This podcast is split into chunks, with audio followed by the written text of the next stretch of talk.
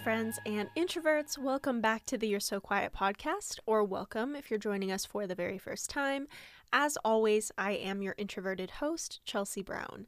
Last week, I asked for your scariest stories.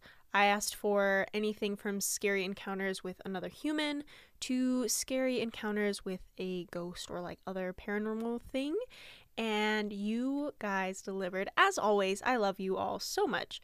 So that's what we're going to be talking about today. And because I can't shut up, I am going to share some of my own scary stories with you as well. If you follow the podcast, you know that I did this type of episode last year, and the stories I'm going to share with you or me are different this year. So buckle up.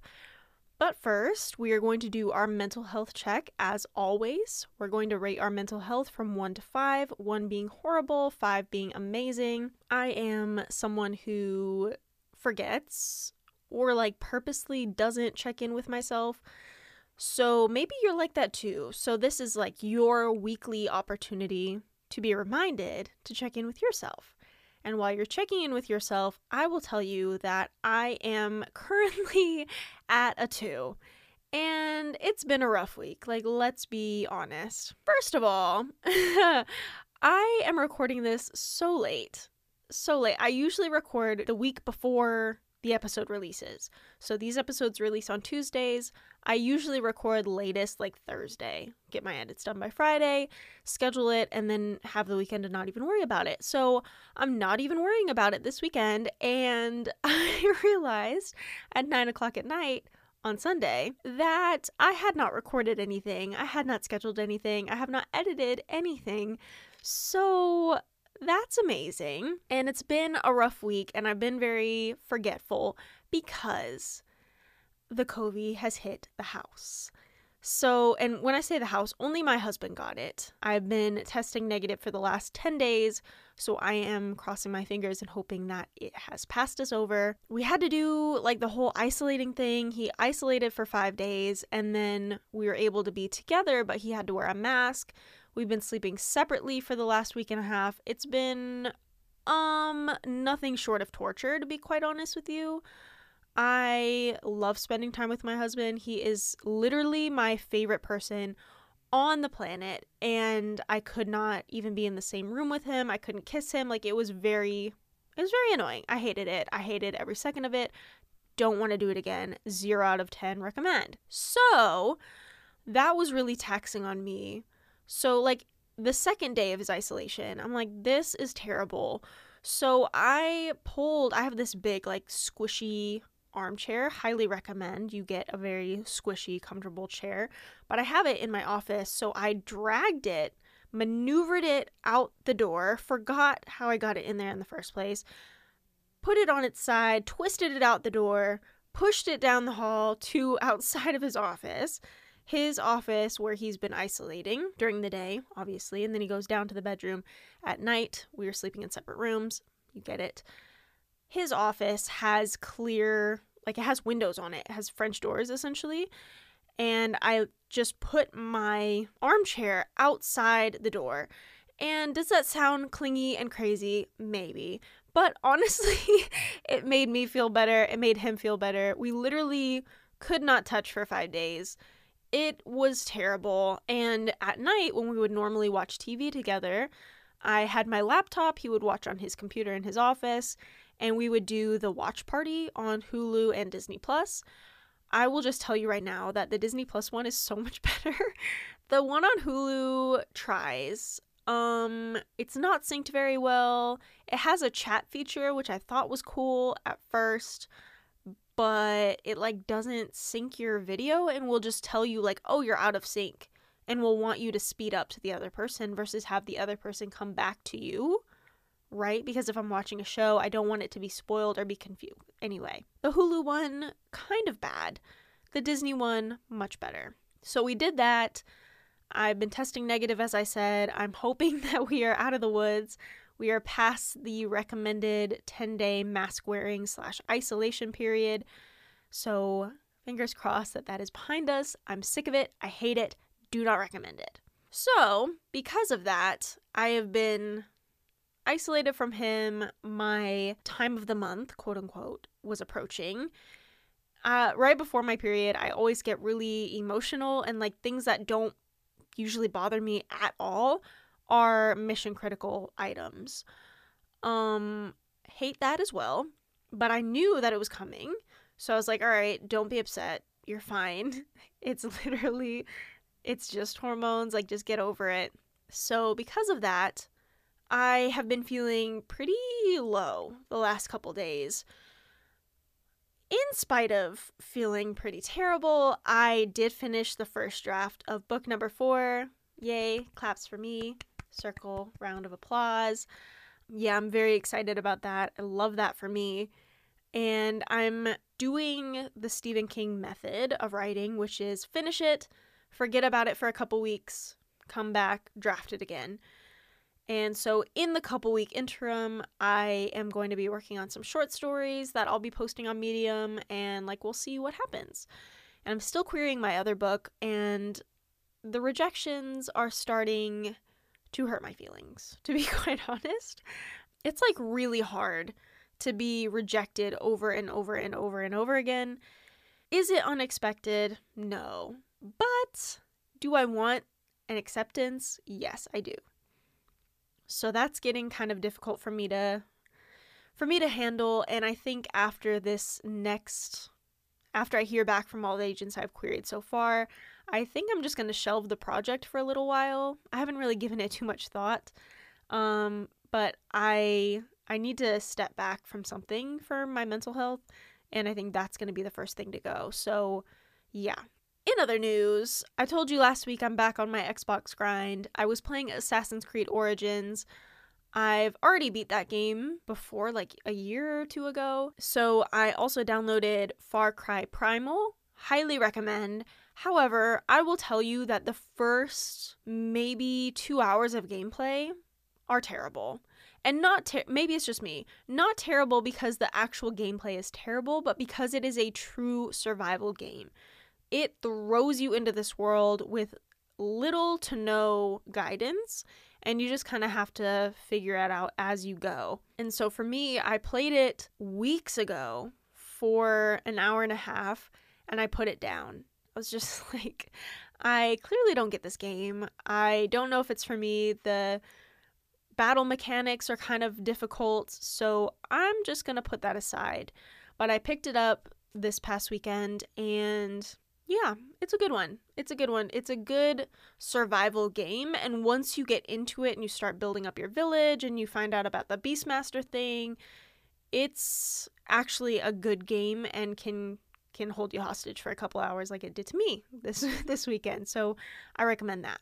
So while you are still thinking about your personal mental health rating for this week, I'm going to talk to you about our book, TV show, or movie of the week, which is going to be Killers of a Certain Age by Deanna Raybourn. I was hesitant to read this. I did see it on my book of the month, and that's where I got it. But Deanna Raybourn and I, like, we don't really jive most of the time.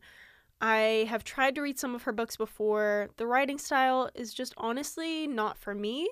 It's not it's not anything personal. Like it's well written and the stories are good, but I just don't find that I am really truly immersed in the story. However, Killers of a Certain Age is like Golden Girls meets James Bond, and I love it. I have been reading it for the last couple days, and in the mornings, I usually just get right to work, but since I've been on my off days, I've been reading instead, and I have been having a great time. This book is funny, it's witty, it has a good plot line, it has spy stuff, it's feminist heavy, like it's all the things that I'm looking for right now. And I kind of wanted something away from the supernatural because I just finished Ordinary Monsters by J.M. Miro, which is not my recommendation this week. Not because the book is a bad book, I think it's a good book. I think it was like, it was way too long. There was a lot of repetition and whatever, but I wanted something like scary but thrillery. And Killers of a Certain Age is really hitting that for me. It's essentially about four retired assassins slash spies. And they have their little retirement party that their organization has arranged for them. And as it turns out, they have a hit out on them. And when they escape said retirement party, there's actually a bounty on their heads. So these women are on the run while simultaneously trying to clear their name, which for them looks like offing the people who have a hit out on them. Honestly, not surprised. it's probably what I would do in that situation if I were a trained assassin too. But the writing itself is what's really keeping me going. I really love the personality. I love how witty it is. It's funny, it's compelling, and I just really like it. I I it's been it's been a minute since I've had a book where I'm like, yeah, I really like it. It's like likable. It's not just like, ooh, the it's like so dark and broody or it's changed something about my life. No, I just really like the book. So if you want something about assassins, if you like feminism, if you like Golden Girls slash James Bond, this is a good book for you. Let's go ahead and get into our stories that you guys sent in, and of course, I'll share my own as well. I divided them into IRL horror, which is like everyday, not supernatural horror, and supernatural horror. So, two different sections. And we're going to start with IRL horror because sometimes I think that like ghosts like ghosts terrify me. Okay, like let's be honest. But what's also very scary to me is that is like life in general. Okay, I have not been diagnosed with any anxiety disorder or anything like that, but life literally terrifies me.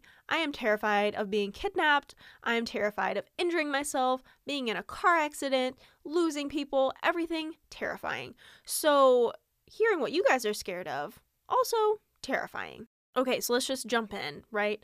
The first submission that I have is quote the only scary times I can think of is when my kids were in the hospital. My scariest times were anything that happened with my kids. Nothing really scary has ever happened to me. I think I'm just desensitized to the world. Um, maybe so, but I will say this. I think that if you have children, there's like something in your brain that flips where literally the only thing that matters to you are these little creatures. So the thought of them being in the hospital, of them being hurt, of them needing something, of you failing them, those are like the worst possible times. And I do not want to have children, and this particular submission did not make me want to have children. Okay. I, again, am already terrified of life. Okay. I don't need to just create this creature to make me more terrified of life. Okay.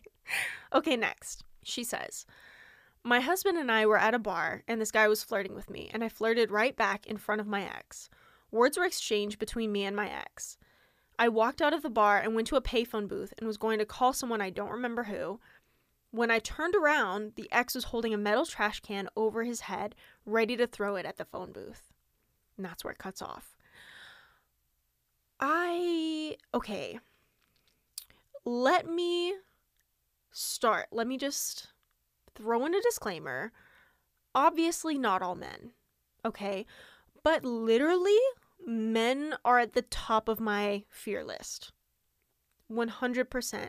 I am afraid of being hurt, kidnapped, assaulted. Like, I am terrified. And I don't know what it is that has created, well, yes, I do. There's this instinct within me to fear men and especially men who feel that they have been slighted in some way or feel rejected. And again, again, disclaimer not all men. All of my male listeners are in the not all men category. You guys are amazing. Okay. But there are men that frighten me because of this, right? I hate the idea that if I'm out, right? If if I were to ever leave my house, which honestly never going to happen. But in the off chance I were to leave my house and some dude were to hit on me and be like, "Yo, can I get your number?" And I'm just like, "No, I'm not interested." The odds of him being upset with me or just chill about it are really 50-50. It's not, all right, cool, no problem. And then surprising when they're aggressive or pushy or whatever. It's truly 50 50. Um, so the thought of someone that I am with, I mean, clearly it it was not a good relationship. There were an ex, but the thought that someone I'm in a relationship with really feels that because they were rejected or felt emasculated or whatever is really going to come after me and harm me terrifying. And speaking of, they say that and I've I, like I've read this a lot. I've not done any research into this whatsoever. But the the theoretical they says that you are most likely to be murdered by someone you know. How crazy is that? And that actually segues right into my next story, which is a listener submission. This listener told me to research Bison Dele. I didn't know who the heck this person was. Okay, I I'm not a sports watcher, so I did not know that this was a pro basketball player in the 90s. So this guy played for the Chicago Bulls while Jordan was there and his last team was the Pistons. And he seemed to have everything going for him, but he clearly was not happy, right? So he while he's playing for the Pistons, he has 5 years left on his contract. He has 36 million dollars left on his contract and he's just like, y'all, I'm retiring. And people are like, what the heck? So, what this guy actually wanted to do is just go seek his own happiness, right? He didn't seem to get as much joy out of the game as some players do. So, he's like, I'm going to travel. He travels the world. He ends up buying a boat and he wants to go on a trip to Tahiti. So, he takes his girlfriend and a captain, and they're like ready to go to Tahiti, right? and his brother shows up. His brother, who, mind you, no one has heard from for four years, is homeless at the time, shows up to go on this trip that he was not invited to. Do I know how he found out that the trip was happening? No. That information was not provided to me. Little sketch, though. And Bison Dele is like, this guy only shows up when he needs something, and usually it's money, so, like, what do you want now? And his brother, who goes by Miles, is like, no, I just want to come on this trip with you. And Bison's like, okay, cool, let's roll. So they set out July 2002. After a few days, the satellite phone is shut off. No one can contact these people. There's no contact at all for 10 days. The boat pulls into port with only Miles on board, no one else to be found. Bison and his girlfriend and the captain were supposed to still be somewhere, but where? No one knows it's suspicious, but they're like, okay, the authorities are like, all right, I don't know what this is, but fine. Like maybe he's still traveling because he had been traveling for years. So it was kind of written off for a little while. And then in September, someone is at a bank in Phoenix, Arizona, nowhere near Tahiti, where Bison Dele is supposed to be, and is trying to purchase $152,000 worth of gold. The bank calls Bison Dele's executive assistant, who calls the police, who pick up the person who's pretending to be Bison, who is, shocker to no one, his brother. Okay?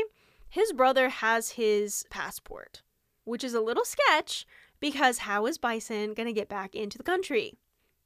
Questions we need answers to. So Miles admits that he, yes, I was impersonating my brother. I had forged his signature, but nothing else happened.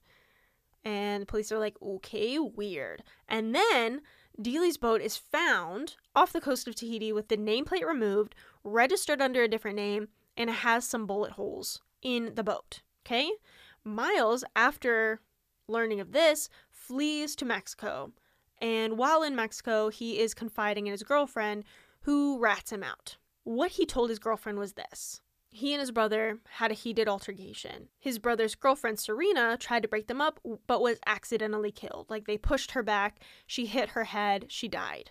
And then the captain wanted to call the police, so Miles killed him. And then Miles says he's afraid for his life, so he kills his brother too. And he says that he dumped all three bodies overboard. But the story doesn't really line up right? And this is where I'm so confused. Why are you admitting to triple homicide? Well, manslaughter, accidental death, and double homicide, I guess, if it didn't actually happen that way. The story doesn't line up because there's no blood on the boat, no sign of blood anywhere. Could it have been washed away by the elements? Possibly, possibly, but apparently, where Miles said they had this fight, there's no sign of blood anywhere and the decking was not replaced, so authorities are not convinced that this is what happened. The theory is that Miles actually forced these three people off the boat at gunpoint. So he literally abandoned three people, his brother included, in the middle of the Pacific Ocean. That already terrifying to me. How are you trying what what were the thought processes that were going on in your mind for this particular th- I mean, the logic is not logicking you are going to force me off a boat, essentially kill me, okay, and then pretend to be me when no one has seen me for months? I'm confused. Anywho, sometime later, in September of the same year, a body is found on a beach in Mexico. And this person had bodily damage. They were not yet dead. They had tons of injuries and had brain damage, apparently from an overdose and this person slipped into a coma. With fingerprint analysis, people were able to identify the body as Miles. So, this man who had theoretically forced his brother, his brother's girlfriend, and a third individual off a boat, effectively killing them, had ended up killing himself. This, for me, is really unsettling for several reasons. The first reason is that a very famous person died and literally no one knew what happened. And to this day, by the way, this case is still considered open. It is not closed. There's no definitive answer about what happened because the only person, the only known person who has any information about what actually happened on that boat was Miles, and he decided to end his own life. So, very famous dude, Bison Dele, died or disappeared or whatever, and no one actually knows what happened. Is he actually dead? Is he actually living in Tahiti just off the grid with his girlfriend and the captain? Like what what happened? What happened here? And the fact that we don't know is even more scary. Number 2, it still blows my mind that, like I said before, it's often people who are closest to you who are responsible for the murder, right? So if a woman dies, most times in the true crime documentaries I listen to, um, people look at the husband first. Like, husband is the first suspect. If a man dies, his wife is the first suspect. So it's almost always someone you know who does this to you. And I just don't understand. I don't. The logic is again not logicking. It's freaky. The fact that people can disappear without a trace, no body found, no idea what happened to him. Bye. Just goodbye to all of that. To wrap up this IRL horror section, I'm going to tell you about the scariest thing that has ever happened to me with another person. And this is not like my trauma, so you don't have to worry about that.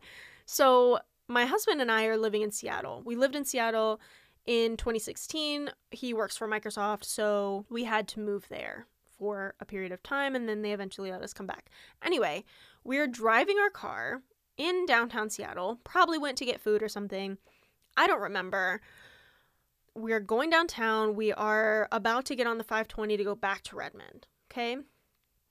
We are leaving the location when all of a sudden this guy literally runs out in the middle of the road. And mind you, this is like a busy street. Okay. It's not just us driving, but it's us in the front. And then to our right is this woman on a motorcycle. And then there's like five or six cars behind us. And we all stop because this man is standing in the middle of the road. I don't know what this man's situation was. I don't know if he was experiencing homelessness. I don't know what the deal was. But the man literally runs out in the middle of the road, which I thought was a little bit ironic at the time considering dude is carrying a cane. So I don't know I don't know how he ran. Anyway, so we're sitting there for a few seconds. I'm looking at my husband, he's looking at me, we're looking at the guy, we're looking at the motorcyclist, and the guy is clearly waiting for something. A little bit of time passes, and the guy starts like telling us to go, like, oh, go ahead, go ahead. And it's very clear that he wants us to hit him with our vehicle. Us hit him, one of the other cars behind us, the motorcyclist, he doesn't care. He just wants to be run over. I don't know what that's about. And my husband is a very good driver, luckily. So this man is just slightly to the right of our car. And there's a little bit of space on the left hand side of the vehicle so we could turn to the left a little bit and get around him easily. So my husband puts the car in gear and he's like, let's go, we're getting out of here. So he puts the car in gear, has a really good launch, like we're we're getting out of there. The man sees us moving, runs at the car, hits the car, hits the car with his body. Okay, we still have the dent on that car to this day from that man. Okay, it's a very small dent, really from his anyway. So we go to the light. And if you've never been to downtown Seattle, there's a lot of one way streets. This was one of them, and it was like four lanes wide. We are on the far left lane, and this the cross street of the light that we come to is right, like going to the right only. So I'm like, man, that was crazy. And then I turn around and I see the guy coming down the sidewalk, and he is booking. He is okay. He does have a limp, okay, but he is booking, and I am terrified. Right, so I'm like, I'm telling Donovan, I'm like, he's coming, he's coming, he's coming, and my voice was like really weird and high in my throat because I was terrified. That is genuinely the most frightened I have been in a very long time. So I'm like, he's coming, he's coming, he's coming. And Donovan's like, don't even worry. So he puts the car in gear and he gets to the front of the line, was able, like, he is an amazing driver. Like, like he is such a good driver. And he gets to the crosswalk line, right? So we, we are at the front but the light is still red and he's like screw it so he just turns right across four lanes of traffic hoping to god that there's no one coming to t-bone us because the man is coming. And then when we take a right i look look behind us and i see the guy at the corner like screaming and like he is very very upset. And we got away fine but oh my god. When i tell you that is that was terrible. And ever since then, I am terrified to go to downtown Seattle, generally speaking, because that was not the move. I did not like it. I was not a fan. This is why I stay home. People scare me, okay? I don't like very many people. I don't like love going out and then you make it this horrible experience. So that was terrifying. Zero out of 10 recommend. And with that being said, it is now time for our paranormal horror. I have two really good stories for you, plus my own at the end. And mine is like a short little thing that I don't think I've mentioned before on the podcast. So let's just get into it because these, both of them, gave me chills. So she says, when I was small, we lived in a haunted house, and the only people home were my mom and me. Windows were closed and no TV or radio or anything. My parents had had some experiences with ghosts in that house before, but always convinced themselves there were logical reasons for things that happened. A hanger that randomly started spinning around and around a door handle, screeching sounds in the basement, a picture frame being basically thrown across the room. They always told themselves it was nothing. My mom had me in the bathtub as it was filling up. I was two or so, so I was speaking broken sentences and was aware of things going on. She was filling the tub and she walked into the next room to go to the bathroom before giving me my bath. She suddenly heard what sounded like five to ten men talking. So she quickly pulled her pants back up and thought there were people outside. So she ran downstairs and looked everywhere but saw no one. When she ran back to me in the tub, she was yelling my name, and when she got to me, I said, Sorry, Mommy, couldn't hear you. People were talking. Excuse me? Excuse me. Okay. Children say the most terrifying stuff. Goodbye to the sorry mommy people were talking. Goodbye to that. Okay? Jail. Bye. Goodbye forever. Second of all, I love how people are like, oh, a picture frame thrown across the room, you know, must have been the wind. Must have been the wind, excuse? Like, no. If something seems a little sketch, it's probably a little sketch. You know what I mean? That whole story is a no from me. You've I mean, if we're going to live in the same house, we've got to we've got to coexist properly, you know? So, um the 5 to 10 men talking is a no. The hanger spinning around the door handle, it's a no. We got to we got to come to an understanding. It's an absolute no for me. Okay, next story. He says, so, ever since my company moved to this new office space, I've experienced some interesting encounters. Shadows of someone walking by, standing in this distance watching me, and I saw a little face watching me from the door window into the office. I got a sense of a little boy. I get a sense of an indigenous boy from long ago on the land and sold later in the years for development. It doesn't feel like a threat, more like it's curious. I'm sure I'm sensitive to spirits, and it's like they know I can see or sense them. This is just the skin of the details. So, when he told me this, naturally, I'm like, so let's have the details. And he's like, buckle up, let's go. He goes on. So, my manager sits one cubicle away from me, and on his desk, he has golf balls. I'm sitting there, and I see someone walking by, then playing with the golf balls, bouncing them on the desk. So I thought it was my manager, and I go over to look, but no one was there. I go around to see if they were hiding underneath her desk, and there's absolutely no one there. Why? Because they're always messing with me. So I just go over to see if they're really hiding. Just to remind you, these cubicles have short walls, so I can see over it if someone is standing next to me in the cubicle. This was my first encounter. All this happened within 10 seconds, and to find out, everyone had left hours ago. So a few days later, I found out a close family friend had passed away. He passed away from old age, and to find out he loved to golf. I'm thinking it was him telling me he was leaving this world in advance. So the office sits in the middle of this giant warehouse. I was in the office late, last one to leave for the day. And as I was wrapping up my gear on my desk, I see from the corner of my eye a little face peeking from the window door, watching from the warehouse. I noticed it very clearly and well detailed. I said to myself, did I really just see that, or was it my eyes playing tricks on me? But it couldn't have been because that was a very clear, full detail of a little boy's face peeking through the window, looking at me, knowing there's no one else in the building with me other than myself. I had a sense I wasn't alone, knowing I was the only one there. Then, recently, I'm sitting there in the warehouse working, and I sense a little boy watching me from the top of the office area. So when I looked up, it vanished. I can see a silhouette standing up there watching me. There's no access to the top of the office because there's no staircase, and the only way to get up there is a ladder. So now I leave early. I've changed my hours. I don't plan on encountering these kinds of things, but it happens when least expected. This literally gave me goosebumps because again with the children. With the children it's a no. Living or ghost children it's gotta be a no for me. Because look kids are terrifying. However however the family friend trying to tell you in advance like hey i'm i'm leaving you know and maybe it's hard as a ghost. Like when you're about to pass away or you just passed away, maybe it's hard to communicate. So you're just like, I really like golf. There's golf balls. Let me go by this person. And like they know I like golf, so let me bounce the balls. And they'll see, you know, the golf balls and know that it's me.